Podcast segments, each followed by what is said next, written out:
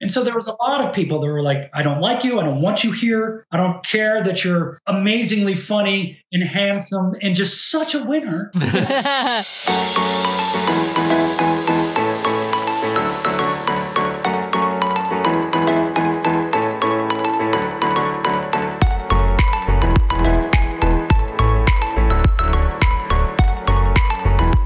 Welcome back, everybody, to another episode of the DCL Duo podcast. And this evening, we're excited to have one of Sam's favorite authors, Brian David Bruns. He wrote a book that Sam read on our 11 night Southern Caribbean sailing in 2019. So I guess it was last year called Cruise Confidential. And he's also an award winning author of several books that we'll talk about on the show and the host of the monthly publication Travel Mishaps. There we go. Sam knows it better than I do. So welcome, Brian. Hello, thanks for having me. Yeah. Thanks for coming on. So, we really wanted to have you come on to talk mostly about Cruise Confidential and its three sequels, although we know that you've written some other books. So, we'll definitely want to talk about those a little bit. And I should say this is almost an extension. We had David Koenig on who did, he does, he writes a lot about what I'll call the insider's scoop on Disneyland and Disney World. And so now we get to kind of come into the insider scoop about cruising. So, this is going to be really fun, I think. So, yeah. So, I guess what we wanted to find out was before we dive into the book, is your cruising background. Meaning, did you ever cruise uh, like as a passenger before you started working on Carnival ships? I never cruised before I worked on them. And I might add, I have never cruised since working on them.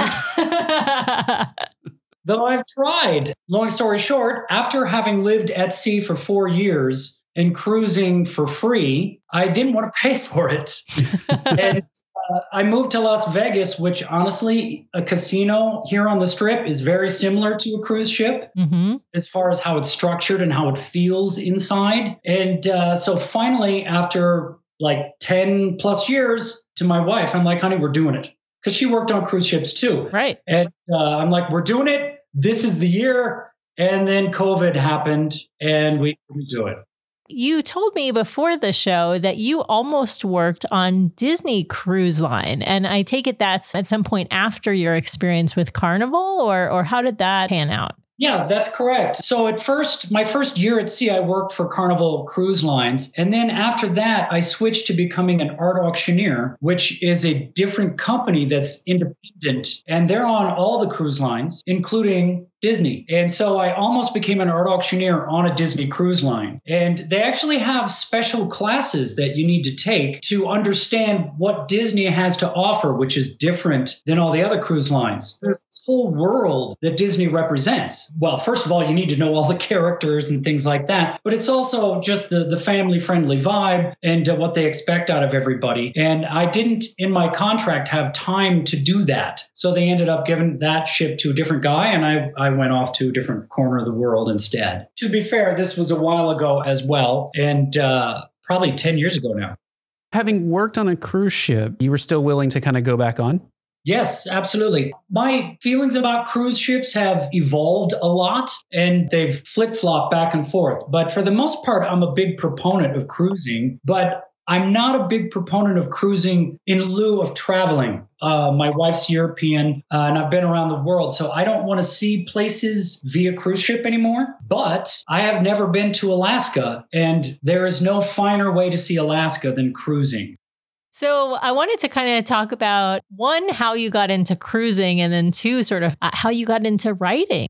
The thing is, I always wanted to be a writer ever since I was a wee lad. In fact, I distinctly remember at age 12 telling my dad I'm going to be a writer. And uh, I even graduated early from high school to join this pre 18 writing contest so I always had it in my mind, but life happens and I got into the tech business. But interestingly enough, one of my employees, he was actually vice president of the software development company I co founded. And he had been around the world. He was a corporate fixer. And one day we were having a meeting and he zoned out and he just snapped back and he goes, Oh my God, I, I just had a flashback of a tea house in in Shanghai. And I'm like, wow, I didn't know you've been in Shanghai. And he said, I didn't know I've been in Shanghai. And he explained how he would go to a country for seven days, fix problems, go to another country for seven days. And he gave me some advice, which was if you ever travel, write it all down. Write every single thing you see and do down. You think you're going to remember it, you think it's momentous and wow, and you will remember nothing. So when I was on the ships, I did recognize the opportunity. And fortunately, I was 30, pushing 30, and I wasn't just some dumb, starry eyed kid. I was just a dumb, starry eyed 29 year old. I did remember that advice and I did write everything down, which is great because I definitely would have forgotten when I read read through everything to write the book. I'm like, oh my God, I forgot about that and I forgot about that and that and the other thing. So it was very, very useful advice. Of course, nowadays everybody's got phones and they document everything. Right. Before before Facebook was really a thing. Well, and well, and vlogs, and I mean, even Yeah. we even leverage this podcast to some extent to record our own memories of our trips, and just you know, it's sort of our travel log that other people can listen into a little bit. But yeah, But even then, we if when we do it after the fact versus while we're doing it, we do forget a ton of things. I mean, I, I yeah, I can't remember half of what I did in Europe back in '98. Yeah, it's those little details that you forget. And I'm like, thank God I put those in the diary. Because when it's a diary format and you're like, okay, you know, look, I'm a macho guy. I don't want to write a diary. but uh, I'm glad I did because I was writing as many details as I could. So this actually does segue into why I worked on cruise ships. One of my employees was a Romanian lass. She lived in the States, and a childhood friend of hers came to visit her kind of out of the blue. And she's like, I've already got tickets to this big concert. I, I'm busy. She kind of hooked me up with her friend, saying, Brian, just show her a good time. And uh, we hit it off so well, this gal and I, in the book. She's named Bianca. Uh, just floored me, absolutely floored me. And I said, I have to follow this woman wherever she goes. And she went back to Romania. I visited her there. We fell in love. Then she went to the ships where she worked. So I said, okay, how do I get a job on ships? Which was not easy because they don't hire Americans as crew. Uh, they do hire Americans as staff. Staff is stuff like entertainers, and they also hire them for IT, but that's about it. And I didn't want to be in IT. I wanted to be in the restaurants where she was. So she pulled some strings and managed to get me some interviews with some very big people, which I didn't really understand just how big at the time. I, I'm sure I came across way too cocky. they managed to get me on as a waiter in a cruise ship. Actually, I was supposed to be an assistant maitre d', which is management. But there was some drama with that, which is, you know, the, the meat and potatoes of Cruise Confidential was the international politics regarding that situation. Yeah, I found that fascinating. The way that you had to sort of be a member of a particular like nationality clique to get in with certain people. And in general, there was sort of this anti American sentiment. And it sounds like really it was because nobody else before you had survived a contract as an American in the restaurant department. Yeah, yeah. And while I don't have hard data on that, I was told that by the fleet manager for all of Carnival Corporation. So this is a guy who had 30,000 employees that he was responsible for. And he had his assistant with him, and they were both with me. And they're like, I've never heard of an American that has ever done this. And of course, he's like, Do you have any idea what you're getting into? But uh, yeah, it, it wasn't intimidating at the time because I had laser focus on Bianca. Yeah, it it sounded from the book like it was pretty grueling the training and then when you were even when you finished with the training when you were, you know, sort of full staff and you had to be quite I'll call it mischievous or calculated in a lot of your work. Well, it, it might be helpful. Let's step back and, Brian, I'm wondering, can you give us kind of that glimpse? I think the book does this probably to some extent, but can you give us maybe that glimpse of like what was a day in the life like? You know, w- walk us through a day in the life of a of a crew member aboard a, a cruise ship, and then maybe we can hear some examples of some of the things that uh, Sam was talking about in terms of the politicking and that sort of stuff.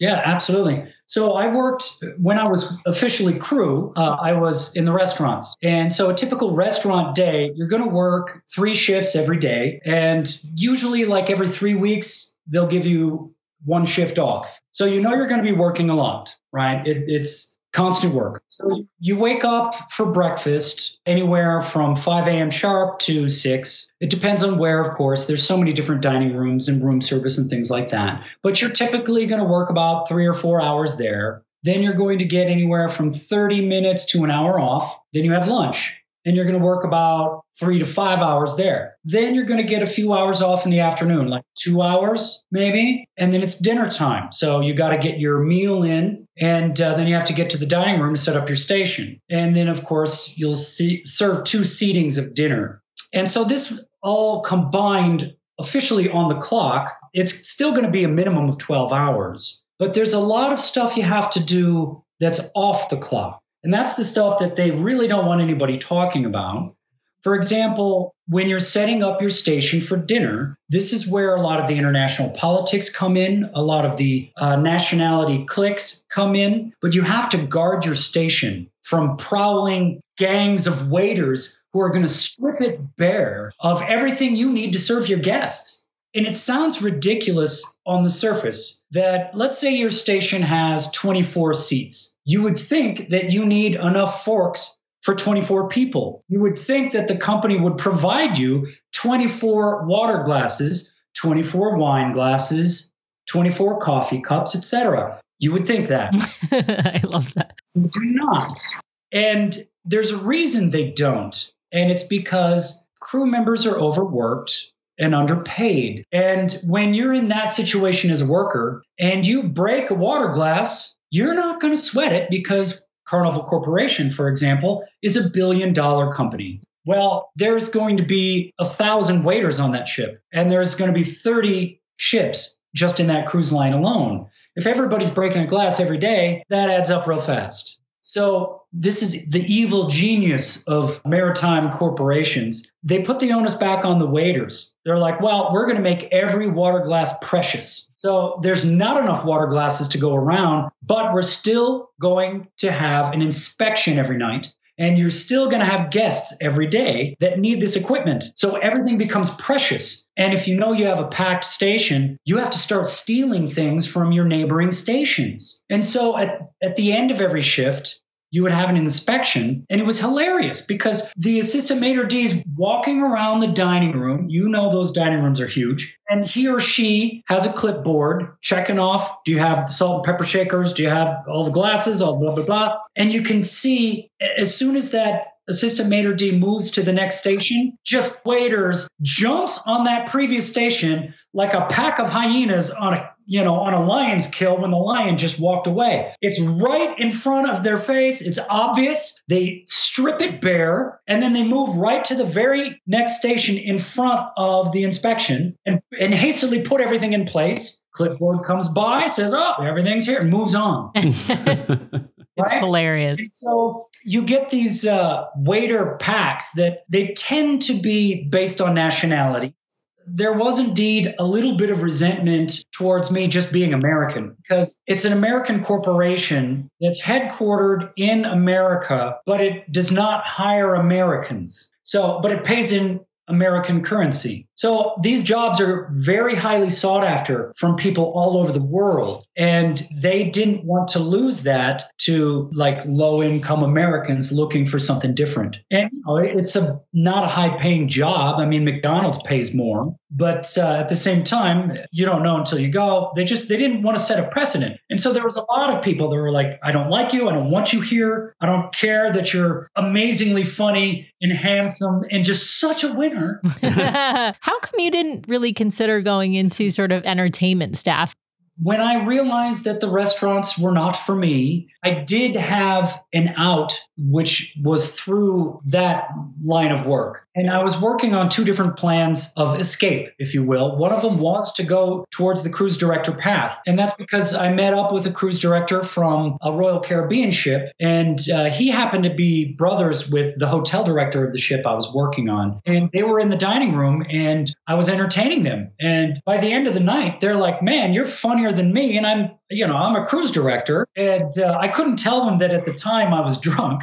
yes, that it's there's a pretty funny part of the of the book, I would say. Life was tough at that time. I was working 100 hours a week, and yes, I was drunk that night. But they they're like, man, you need to become an entertainer. You're you're wasting your talent, and so I did pursue that, and I got all the signatures needed for changing my career path. Would of course start on the bottom, and it would have taken me a few years to get to the top, but I think it would have happened if I had pursued that. I really was keen on it, but I was just a little bit more keen on becoming an art auctioneer because it pays more, first of all. And my degree is actually in art history. I never thought I would be in tech. I never really thought I would be a writer. I certainly never thought I would be a waiter on a cruise ship. Of course, I never thought I would do anything with my art degree either. I mean, And so that's what edged it out. And I ended up becoming an art auctioneer for my last three years at sea. Yeah. So we had a day in the life of the crew in oh, terms Oh, yeah, of yeah. work. I think the question everyone out there wants to know is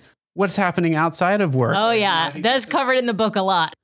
Yeah. So working on cruise ships is like lifetimes 10 because you're you're always on you know what i mean it, it doesn't matter how many hours a day you work they can swap up your schedule at any time if you've already worked 12 hours and they're like hey we need you to work midnight buffet you do it and so you have no concept of normalcy. You don't even know what day of the week it is because on cruise lines, uh, when you're working the ships, you don't go by Monday through Friday. You just label days by the port of call or sea day one, sea day two. You, you don't even know what month it is. So when the opportunity to live a little bit presents itself, you've got to take it to keep sane. You've got to take it and you're always in a state of zombified shuffling. So you you it's not like oh I'm too tired I can't go to the midnight party. Well, when else are they going to have a party? First of all, because everyone's working, and second of all, you're not going to get enough sleep anyway. You haven't in eight months. So just go, have a beer, see some people, and have a good time. So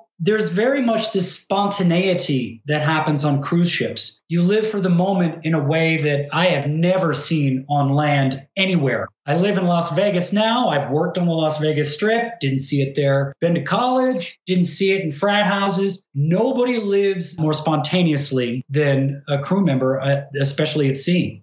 And I guess what are the facilities like for the crew members? I mean, we all know the passenger spaces and we know that that's where they're making their money. So they're obviously going to invest the most in those. But, you know, what are the facilities like for the crew?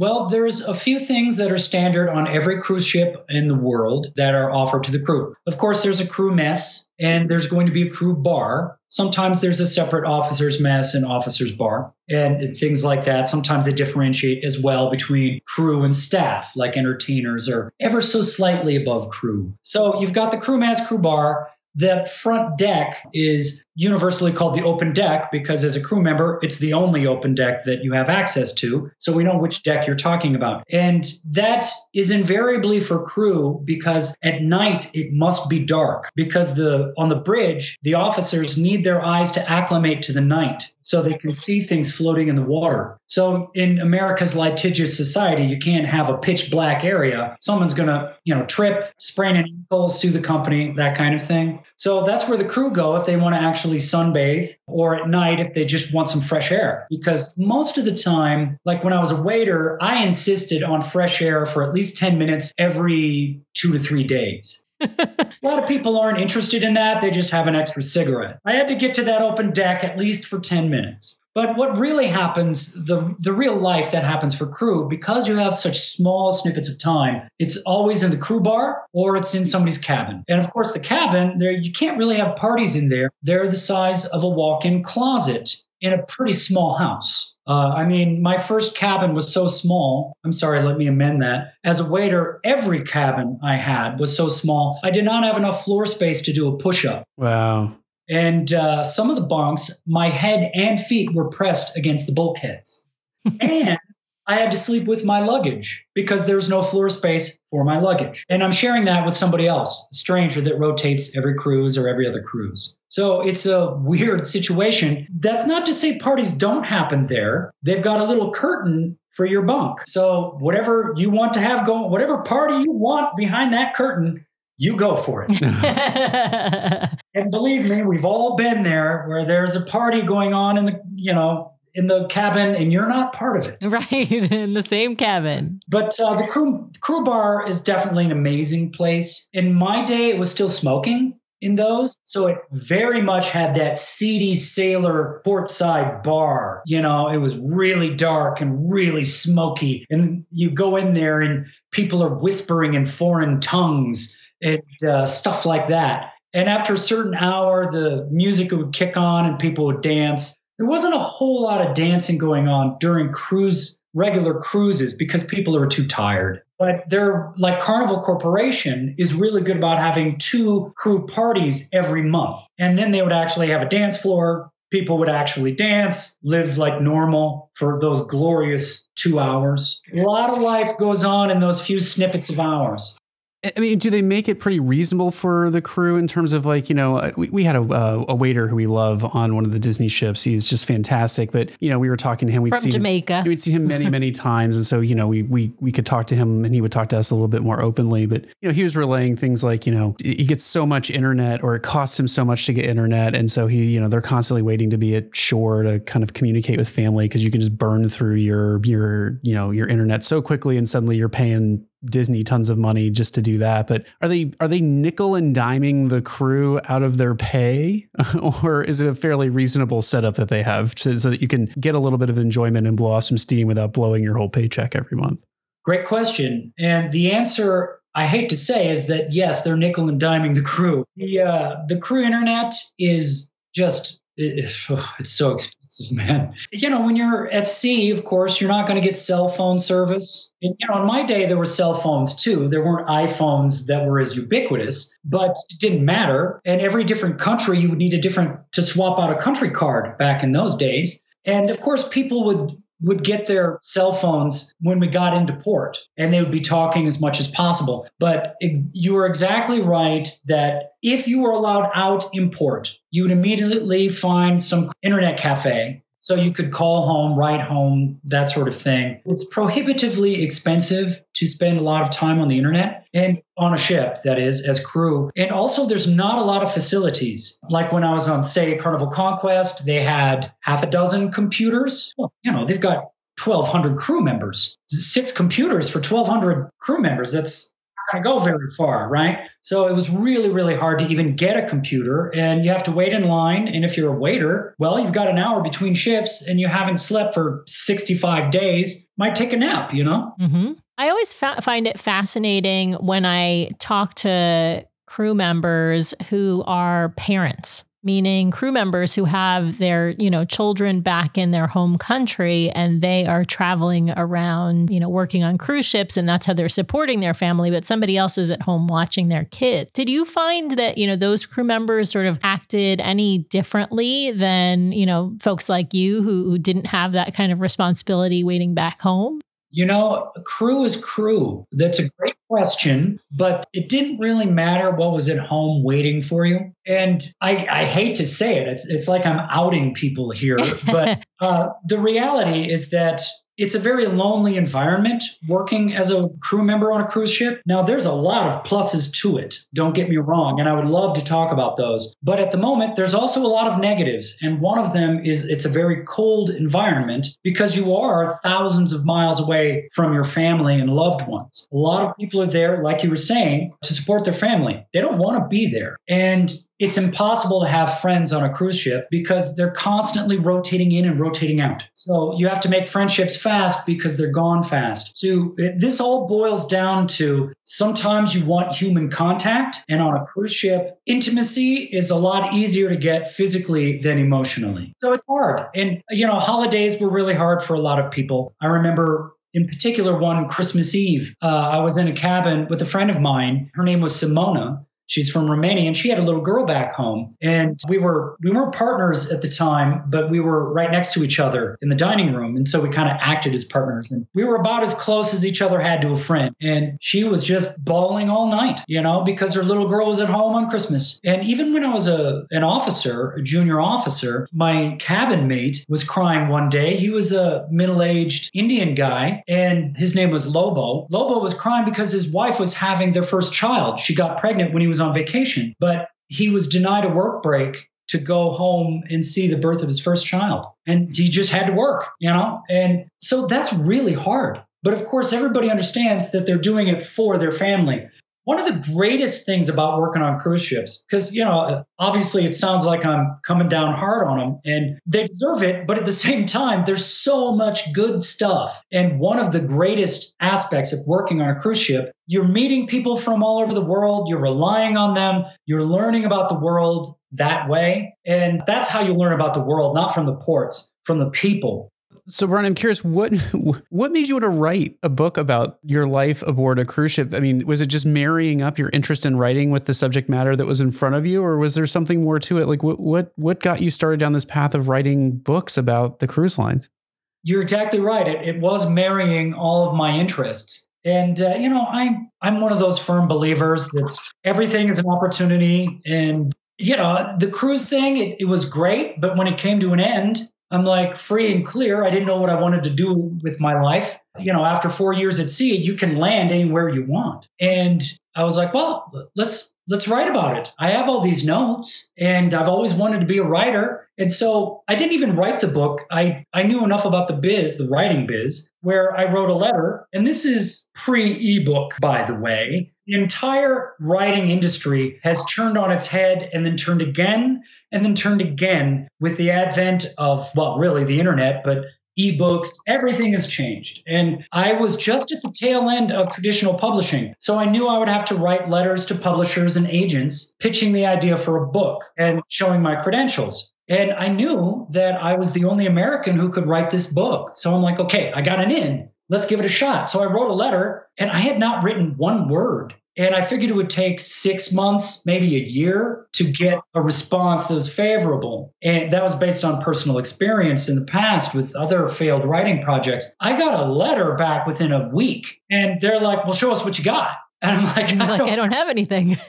so I said, Well, I'll tell you what, I'll send you the first three chapters. And uh, so that weekend, I took a long weekend, three days, I wrote three chapters. And those are the first three chapters, which I cringe at now. You know, every artist looks at his or her earliest work cringes. And so I read it now and I go, oh my God, I can tell I wrote it in three days. But I put it out in three days and I mailed it out. They they got it. They called me and they said, This is great. Where's the rest? And I'm like, okay, I have to fess up. And they were really supportive because I think it's because they didn't want anybody else to get the property. And uh, they're like, you have one year. In six months, we need the first half, et cetera, you know, details it it was an opportunity. I thought I'd take a stab in the dark, and you know, lightning struck. It, it's amazing. Yeah, what what was the reaction like from Carnival? Did, did you get a reaction from them, or did you meet any resistance? I didn't get any pushback from them, but that's not to say I didn't get a response. When the book came out, of course, I did not contact Carnival about it. I didn't care what they had to say about it. First, there was just this yawning silence from them because they figured I think rightly so, don't feed into the hype. Don't don't give them any red meat to chew on. So uh, didn't talk about it at all. And people would be writing into them and calling in and things like that. And they just had no comment, no comment, no comment. And then John Heald, the senior cruise director, and now all sorts of other things, and champion blogger from Carnival Cruise Lines, he was asked so many times about it that he finally started to, had to speak about it because people were hammering him. And so he just said it's pure fiction pure fiction. Like trying to get him to follow up you know? And he he did follow up with stating that he's like look i was on the ship that brian was on when he wrote cruise confidential. He was on the conquest in 2002 that's true. He was. And i do remember that he was there. And then he followed up by saying i met brian and i know this is false And I know he was making this up. And he told me all along he was going to write the book. And that is a load of crap. Did not meet me. He never met me. And I didn't know I was going to write the book because I had no intention of writing the book. Yeah, I was keeping a diary, but that was for me. Years later, when I'm like, hey, this will make a good business opportunity here. So, you know, I do chide Carnival, even though, of course, they're going to say that. Brian, what about reactions from the crew? That, Oh, Are you still in touch with the folk, any of the folks that you worked with? And did they have any reaction that they shared with you? I'm so glad you asked that. First of all, every crew member that I know that has a family or friends that speak English, they always bought them a copy of the book because they're like, You don't believe me? Here, read this book. This is from another dude. To convey just how different it is and how unique of a lifestyle it is. So I have had overwhelming praise from my, you know, fellow cogs in the machinery of lines, but in particular, one of the characters, if you will, from Cruise Confidential that, well, to put it bluntly, screwed me over. In my, there was a senior maitre d who lied and and uh, denied my promotion that I had been promised upon being hired. Totally threw me under the bus. I'm trying to remember the name I gave him in the book because it wasn't his real name. And he was a nice guy, but this was just business. And he's like, I need to keep the American guy down. They wanted to stop a precedent before it started. It had nothing to do with me. And they crushed me. And he read the book probably five years ago and he emailed me. He looked me up and he emailed me and he said, uh, You nailed it. He's like, Yeah, that's that's exactly how I remember it as well. And he's like, I'm a little weirded out by the fact that you've gone on to write this best-selling book about it. He's like, I don't know how I feel about one of my former waiters trumping me like that. And I'm like, What has nothing to do with that stuff, man. But I was very proud about that. Even the guys that I was quote unquote dissing in the book were like, Yeah, that's the way it was. What about your South African friend? Are you still in touch with him? I am in touch with a few of my South African friends, but not Leo or Lenny or whatever it was I named him in the book. Again, I changed his name. I changed everybody's names. But uh, I kept in touch with him for a number of years, probably five, six years. But he kind of faded away. And but I'm still in touch with some of the other people that I met on Conquest, a gal named Calypso. In fact, I've been with her every week. So, so the Cruise Confidential series, I'll call it, has four books. Do, uh, can you tell folks a little bit about kind of maybe the is there an arc to these books? Um, I haven't read all of them, so is there an arc to these books, and what is that arc? And any sort of favorite stories from the books that you look back on and you you still you know chuckle at or react to?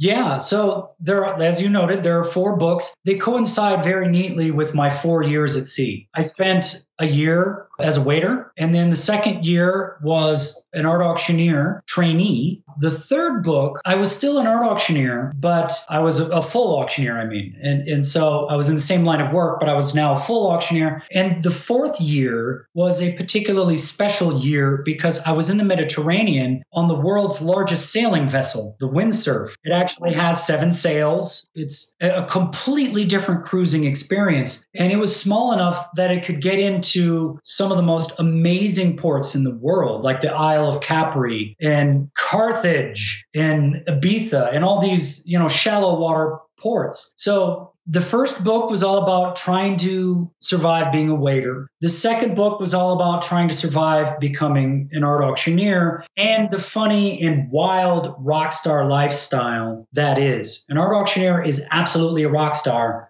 on a cruise ship.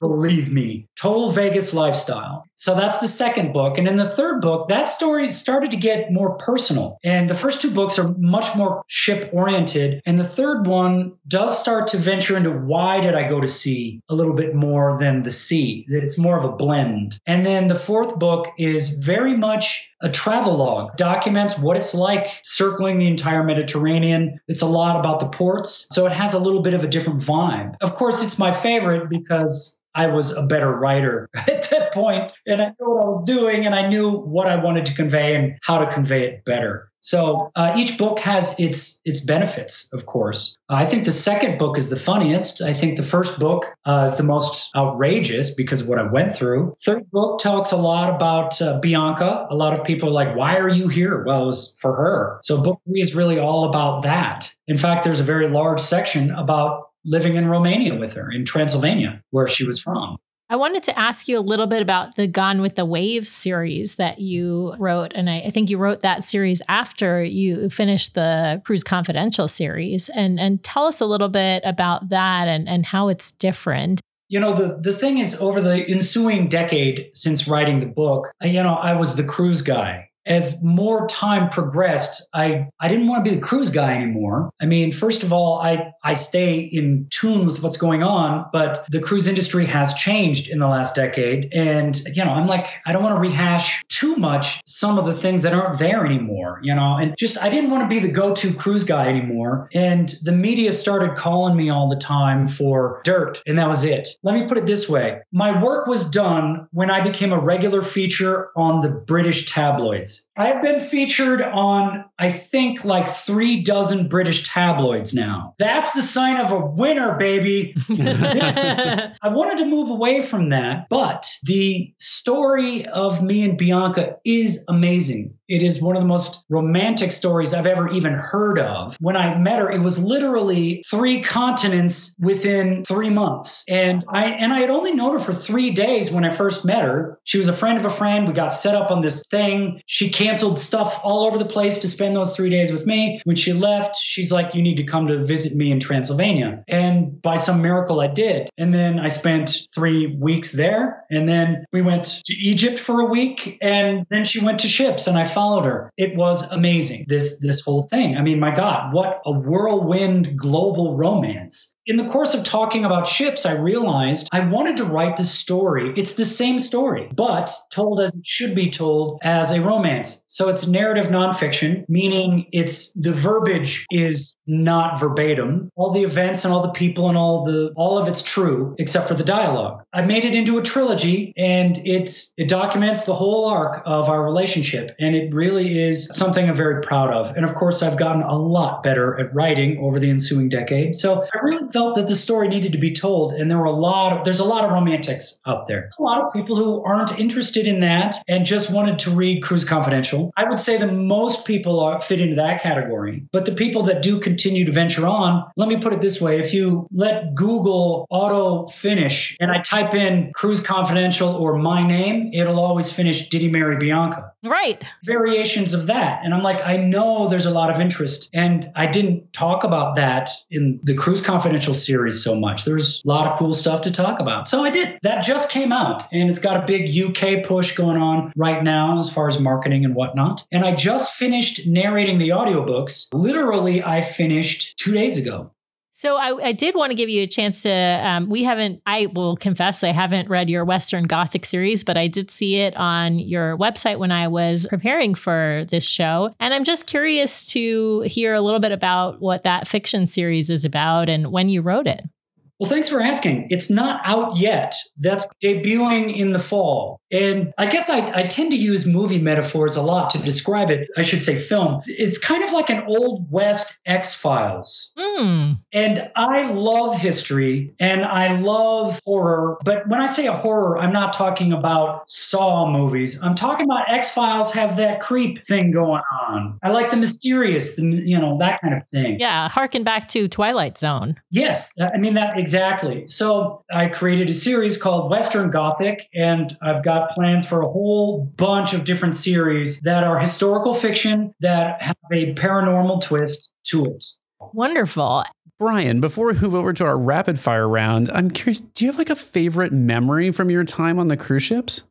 The one, there was a very early on lesson where I did learn to always say yes. Life happens when you say yes. And I learned that when I was a trainee in what we call restaurant college. So before you become a waiter, you spend a month on, at the time, it was Carnival Fantasy, and you go through waiter school. And that's 12 hours a day plus homework. And your first learning ships at the same time. And believe me, that in itself is making your head spin. So it's 15 hours a day. And I don't know, several weeks in, uh, I knew there was a crew party that night at midnight. It was a toga party. I didn't want to go. I was very, very, very, very, very tired. And these people came up to me. They were my fellow trainees. They asked me to go out with them in port because this was in port in Nassau. And they're like, hey, we heard that after 10 o'clock, we can go to Paradise Island and get into the Atlantis casino for free. And I'm like, how can I say no? I really wanted to say no. I was so tired. I just wanted to cry. I was so tired. It hurt to just move. I was so tired. But I went,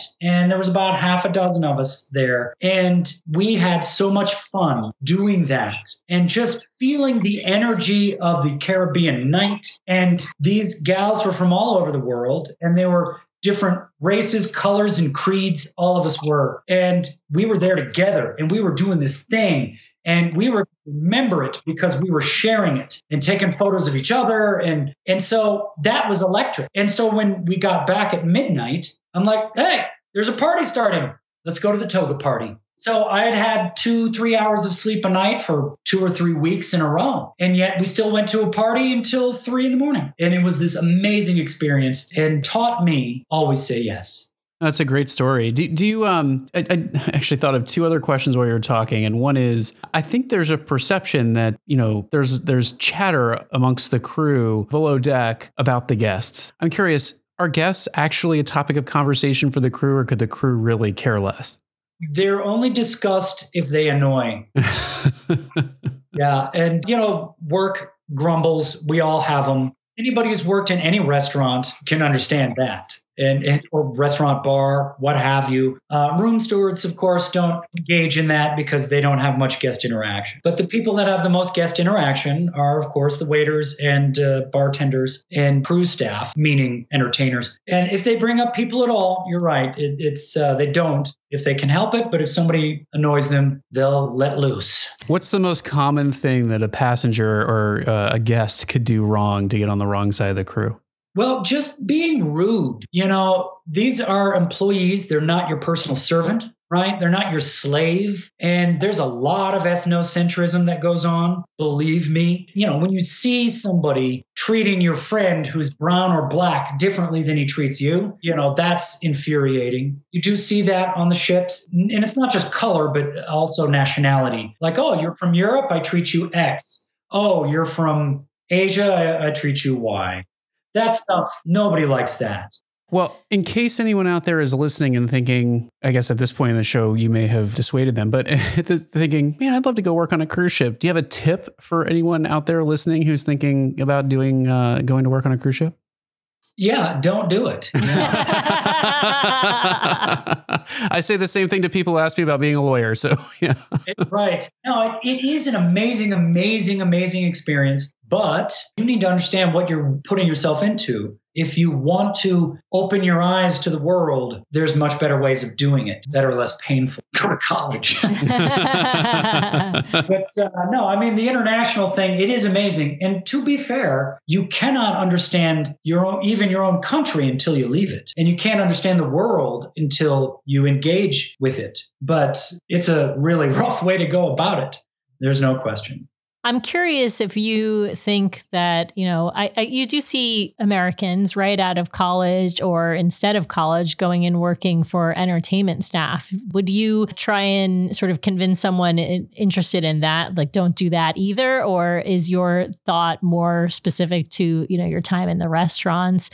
Well, that's a great question. And if you have the opportunity to be an entertainer on a ship, that's that's a pretty fun life. Again, you don't make any money, but you do get to experience that cruise vibe. Though I can assure you that 99.99% of the time, if you are an entertainer on a cruise ship, it's a party. It's it's like living in a sorority house or whatever. That's predominantly what people are focusing on, but it, is an opportunity to see some of the world and have a good time. And those guys don't get abused as much. You know, they, they work every day, but it's only a few hours or a few hours or a show or two or whatever. And there are there is room for advancement in, in that line of work. But most of these other things don't even have an avenue available to you. Um, it's extremely rare, even in Canada, for example, to get access to working in a gift shop on a cruise ship or in the spa You'll see some English people, a lot of English people in the spa because it's an English company more often than not. The avenues just aren't open because they know that the failure rate is so high. And that's why, for me, like in the restaurant, and the restaurant pays more than any other crew job by far. So it's highly sought after. Uh, there was absolutely no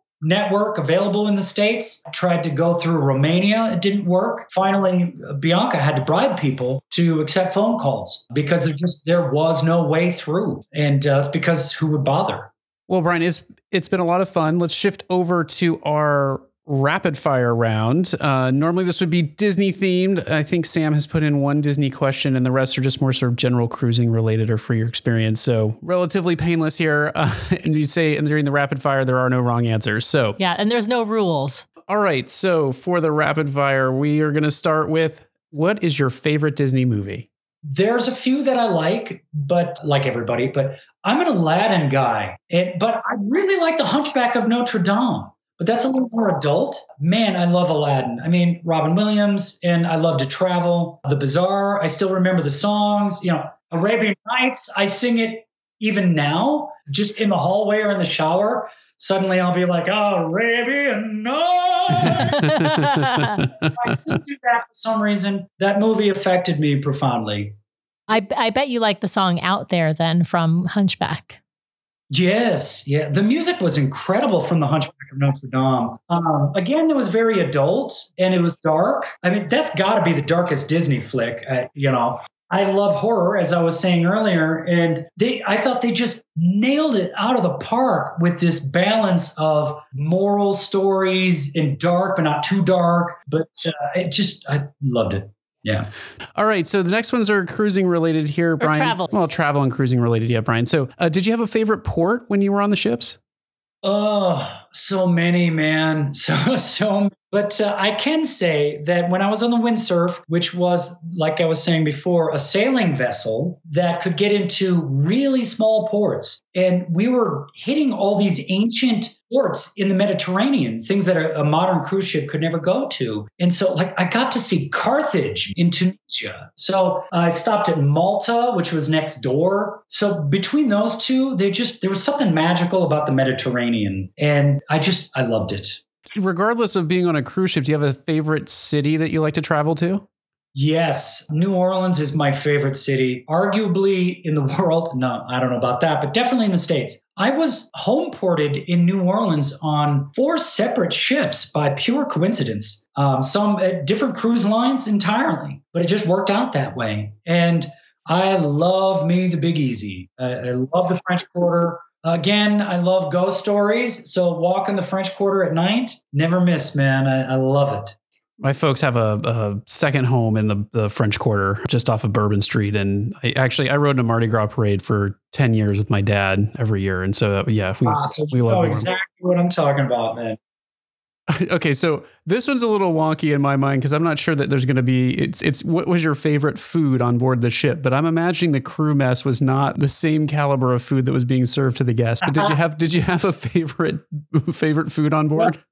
I'm going to give you two answers. One is crew, and one as an auctioneer who has guest privileges. When I was a, a crew member on the Carnival Fantasy, every ship was a little bit different, but not too different on uh, on Carnival. Uh, they had strip steak every day. They had strip steak, so I just ate a lot of steak. but uh, when I had guest privileges, you know, I lived as an art, art, art auctioneer. You actually live in a guest cabin, and you live the life as a guest. You just have to work five hours a week. I really love smoked salmon, man. Every every morning, I would get lox and bagel every morning. That was my go-to thing. Uh, I'm curious, just on that point, can uh, the non-entertainment staff can they earn like a day of guest privileges or something like that? Is that is that something they give out, or is it just based on what you're hired into? You either have them or you don't. Yeah, it's they they won't even let you above the waterline. You know, uh, when I was that was a sticking point sometimes because some of my friends and even employees, because as an auctioneer you hire crew members to do side jobs. It's you know like dancers are a great example they have a lot of free time during the day. So if I need help in an art auction during the day, I would hire a dancer. Well, sometimes you need him to go to your cabin or your art locker, which is next to your cabin. and they're not allowed in guest areas. And so it would be a problem. And sometimes I'd have to do a lot of paperwork. And even then, it wouldn't get people legally uh, above the waterline in guest areas. All right. So Sam put this question in. She wants to know what are you reading right now? Ah, well, okay. Right now, I'm reading a book by uh, an author friend of mine. So that one doesn't really count. But I would have read that anyway, and it's like really esoteric. I don't think anyone's going to care. But I did just buy David McCullough's The Pioneers. David McCullough is a Pulitzer Prize winning historian about American history, two time Pulitzer. And uh, The Pioneers is the heroic story of the settlers who brought the American ideal west. So I'm a huge fan of David McCullough, and uh, I highly recommend his book on the Panama Canal. So that's my next next go to book. Yeah, you know, I've got his book on the Panama Canal that I want to read before we take. Uh, we've been on a cruise to the Panama Canal, but uh, we want to go again. Uh, I went, I, yeah, and I, I really want to read that book before I go on the cruise. That book before it will blow your mind when you start to look at that stuff, knowing what you will now know. Yeah. It'll blow your mind. Yeah, I've got that one, and I've got the one for the Brooklyn Bridge. Sam's from New York, and uh, we go there often. And so, yeah, I'd, I'd love to understand the backstory of some of this stuff. So, yeah. All right, last one here, Brian. Bucket list travel destination. You've traveled wide, widely, it sounds like, and so I'm curious, where's someplace you haven't been that you're dying to go? Uh, I have traveled widely. I've been to over 60 some nations, and for a while I was a travel writer after ships. But that doesn't mean there's not a bunch of places that I haven't seen yet. I really want to see Antarctica. I really, really, really want to see Antarctica. Related to that, I want to see the Northern Lights in Iceland or Greenland, you know, in the middle of winter, uh, which is funny because I hate heat. I I live in Las Vegas. uh, you know, last week Death Valley just broke the world record for the hottest day ever. I drove there just to be there for that, in front of the thermometer that said 131 degrees Fahrenheit. And uh, you know, I like heat, but I am just fascinated with the Arctic and the polar regions in general. Antarctic uh, exploration fascinated me. So my bucket list, absolutely, and that's the last continent that I haven't been to is Antarctica. So I gotta gotta finish them off, right? Yeah. Well, it sounds like you've got an expedition cruise in your future then uh, to get to Antarctica. Well, it's all about traveling without my wife, how often I want to do it because she's like, hell no. I, I, just might have to leave you for this one, babe. well, Brian, it's been great having you on the show this evening. We really appreciate you coming on. You want to let folks know where they can find your books and your audio books that are coming out and uh, you know how they can connect with you? Yeah, you know, I'm not a huge social media guy, but I am on Instagram but uh, you know what I always tell people is just Google Cruise Confidential and you're going to find me. But I do have a website which is briandavidbruns.com, and that's got all my upcoming books, which I have a lot of audiobooks. I've got a lot of lot of stuff coming out, and that's also where my travel mishaps newsletter. That's its homepage. So definitely check that out if you're interested in some quirky travel stuff that's short and funny and all about things going wrong. All right. Well, that's we. I want to check it out. Sam's checked it out. I have not yet, so we will definitely check that out. Um, but thank you for coming on, Brian. It's been really great having you. Your stories are fantastic, and uh, it was Keep just writing. Yeah, it was really a pl- pleasure to talk to you. Thanks, Sam. Thanks, Brian. It was a pleasure to be here, and always fun to chat about it. Well, one of the best things about having a podcasting platform like this is that we can have such interesting folks come on the show as guests. And we've had some great authors and influencers and content creators, but uh, Brian is certainly up there in terms of the folks that we've been able to have on. Uh, he is a best selling author. He's been on 20/20 about his experience on the cruise ship. So, really great to have him on. Highly encourage you to head over to his website, sign up for his newsletter, check out his book, go to Amazon, buy his book, help support him so that that uh, authors like him will want to come on our show. Sam read his book Cruise Confidential while we were on our 11 night Southern Caribbean sailing and loved it, as did a lot of other people on the ship, and they were all discussing it during the cruise. So it's it's a really great read. Please support him and his book. With that, I did want to do a quick reminder and shout out for the Turkey Lurkey 5K. We had a bonus episode this week announcing that race that we are co-sponsoring with Rope Drop Radio and the DCL podcast. This is not a competitive race. There's no money needed to sign up. Uh, in fact, if you walk it over multiple days, you're great. It will be held around Thanksgiving time. There are more details about that opportunity in our bonus episode this past week. Please head over there, give it a listen. The race is benefiting a great organization, the Autism on the Seas Foundation. You may remember from a recent episode that we discussed Autism on the Seas with uh, guest Sandy. If you want to learn more about that organization and help us support them, please listen to the bonus episode this week to hear more about the Turkey Lurkey 5K, and we'll be plugging it more in our podcast as well going forward. With that, I did want to read one of our five star reviews on the air this week. This one comes from, and I apologize, I'm going to completely butcher it, but Vacanseed Melton, who writes, My new favorite Disney podcast. Talking about DCL is one of my favorite things, and listening to the DCL duo gets me by when there is no one to listen to me. Well, I'm really glad we could fill that role for you. We love talking Disney Cruise Line, so if you ever want to talk Disney Cruise Line with us, listen just reach out. We'll talk to anyone about Disney Cruise Line who's interested. So, with that, I want to thank everyone for listening this week. It, on Wednesday this week, it was National Podcasters Day, and I just want to say a big thank you to all of our listeners out there. We wouldn't have a podcast without you, so we really, really appreciate each and every one of you. Please remember to subscribe to the podcast. You can keep getting great content from the DCL Duo each week. Please also leave us a five star review over at Apple Podcasts. Those reviews, and especially written reviews, really help make our show more visible to folks who might be looking for our content. If you'd like to send us a question or be a guest on the show, please email us at dclduo at gmail.com or reach out to us on social media at dclduo. You can also head over to the DCL Duo channel on YouTube for even more great content. The DCL Duo podcast and vlog are not affiliated with Disney Cruise Line, the Walt Disney Company, or the Walt Disney family of theme parks. The views expressed in the show are solely those of individuals on the podcast and in no way reflect the views of the Walt Disney Company or Disney Cruise Line. If you have questions about a Disney cruise or a Walt Disney vacation, please contact Disney directly or your own travel agent. Thanks again for listening, and we'll see you next time for another fabulous Disney adventure with the DCL Duo. Good night.